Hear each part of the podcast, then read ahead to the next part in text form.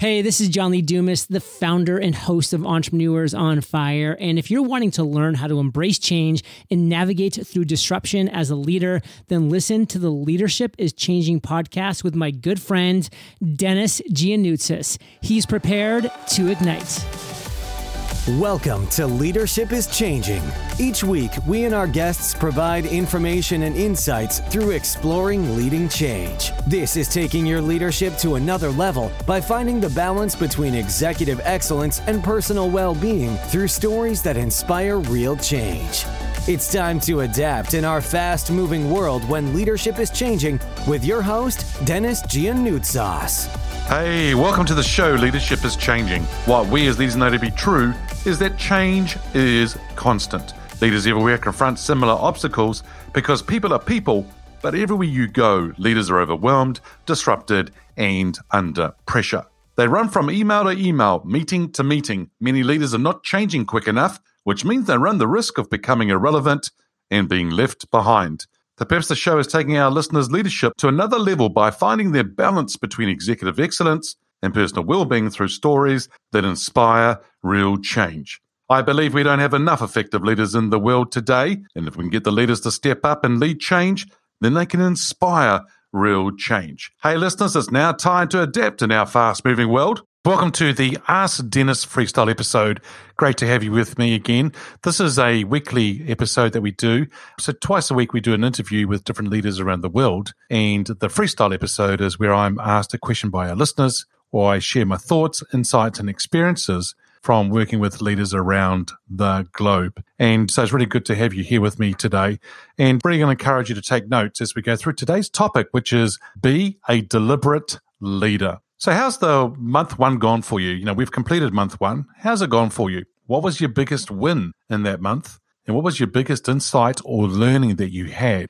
If you haven't already done a reflection on the month, going to really encourage you to go ahead and do that. Because if you do that on the month that's just passed, that's where you're going to learn from things. That's when you can go and do things differently and move forward. I've just celebrated my father's 80th birthday and we had a an event whereby we had a small group of people with us and uh, we held it at a sporting event uh, or venue because he's a sports fanatic and, he's 80 years of age and he's still working. An amazing kind of work ethic that he has, but he just loves bringing passion to what he does. And we had person after person come up and speak about him and recognize him for what he's been as a leader, as a father, as a family member, and just really actually really quite cool to see and hear the different things or tributes to him in his 80th birthday. But the one thing that kept coming up was his energy and him being deliberate in what he's done in his life. And he continues to do deliberately as well on a daily basis. So, as we get into today's topic, let's talk about that because the topic is be deliberate as a leader. And what is a deliberate leader? What does that mean and, and so forth? So, some leaders, they, what they do is they work the month, the quarter, the year, and they wonder where time goes. In fact, some of you, if I use another analogy, when you're driving a car, you may go from home to the office or office to home, as an example. Have you ever wondered at times, hey, how did I get here? And you just don't actually remember the journey that you've actually just been on. For a lot of us, that is whereby we've actually done it unconsciously, or as I call it, you're being on autopilot. So you do things, and some of you just do it because of the sake of doing it, or you just do things unconsciously because it's just day in and day out stuff in fact, some of your decision making is what I call on autopilot or unconscious. In the morning when you get up, let's say that you put on a pair of pants, trousers, whatever you call it in your country, slacks. If you put on a pair of trousers, do you put your left leg in first or your right leg? Hmm. Do you have to make a decision on that? Or is that just something you do automatically on autopilot? I bet tomorrow, some of you tomorrow morning are going to be thinking about, oh, oh, it is the right leg, Dennis. No, it is the left leg, Dennis. And so it'd be interesting to, to do that. So what I've just done is raise your awareness about how you are making some decisions and whether you are being deliberate or not and whether it's on autopilot. But the other question I've got here about being deliberate as well is that are you really bringing your best, your A game to the role, to the team, to the organization, and to your customers? In fact, to yourself. Are you really bringing the A game here? And are you being deliberate about it? So, how do you do things deliberately? So I went out and actually just researched to see what the meaning of deliberate means. Done consciously and intentionally is the meaning that they have. Now, being conscious, well, that's about being present. Being in the moment. You see, you bring different energy to the situation. It's how you show up and being present at the moment. You'll notice things that you possibly won't notice when you're on autopilot.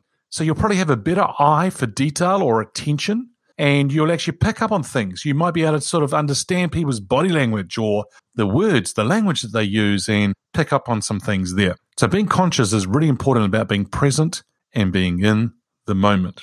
Now, being intentional is key. Now, this can relate to many different areas as we talk about it. When you go to a meeting, do you go in there and sit down and just take up a seat? For some people, they're just an empty suit in a seat. In other words, they're attending. And if you actually think about it and actually ask people, what have you been up to today? Oh, I've attended so many back to back meetings. But what have they actually achieved in those meetings? So the question I always ask people that I work with is that when you're going to a meeting, what's your intent? What are you going to want to get out of that meeting? Are you going to go there and just take that seat up, or are you going to go there with an intention and what is it you wanted to do and get out of it? What questions what's one, two, or three questions you might want to ask in that in that meeting. So in other words, be deliberate about the things that you're asking. Because when you do that, your presence, your ability to ask some questions, which more than likely are going to be questions that others are thinking about in the meeting, but they don't have the courage or the intent or they're not being deliberate. Why? Because they're on autopilot. Get off autopilot, be deliberate, and ask some powerful, open ended thinking questions. Another situation is where we, you are with your team. Be present, focus on the conversation, listen to what they say, and be authentically interested in what they're saying. Because you see, people can pick up on you whether you're authentic or not. People can pick up whether you're present or not. I mean, I say things and people go to me sometimes, oh, yeah, yeah. And it's a question to them. Or I've said something, but should have rocked them a bit, but they not listening. And so the thing here is make sure you're present with people. Don't be on your mobile phone, your tablet while you're talking to people. Put it down. Even if you're taking notes and you're into a situation where the conversation needs your attention highly, you know, a lot, put the pen down. Just be there with people and talk. Intentionally is whereby if we ask really good questions and you get your team to respond, but here's the other intentional side of things or being deliberate as well. Give them the space to think about the answer and deliver the answer.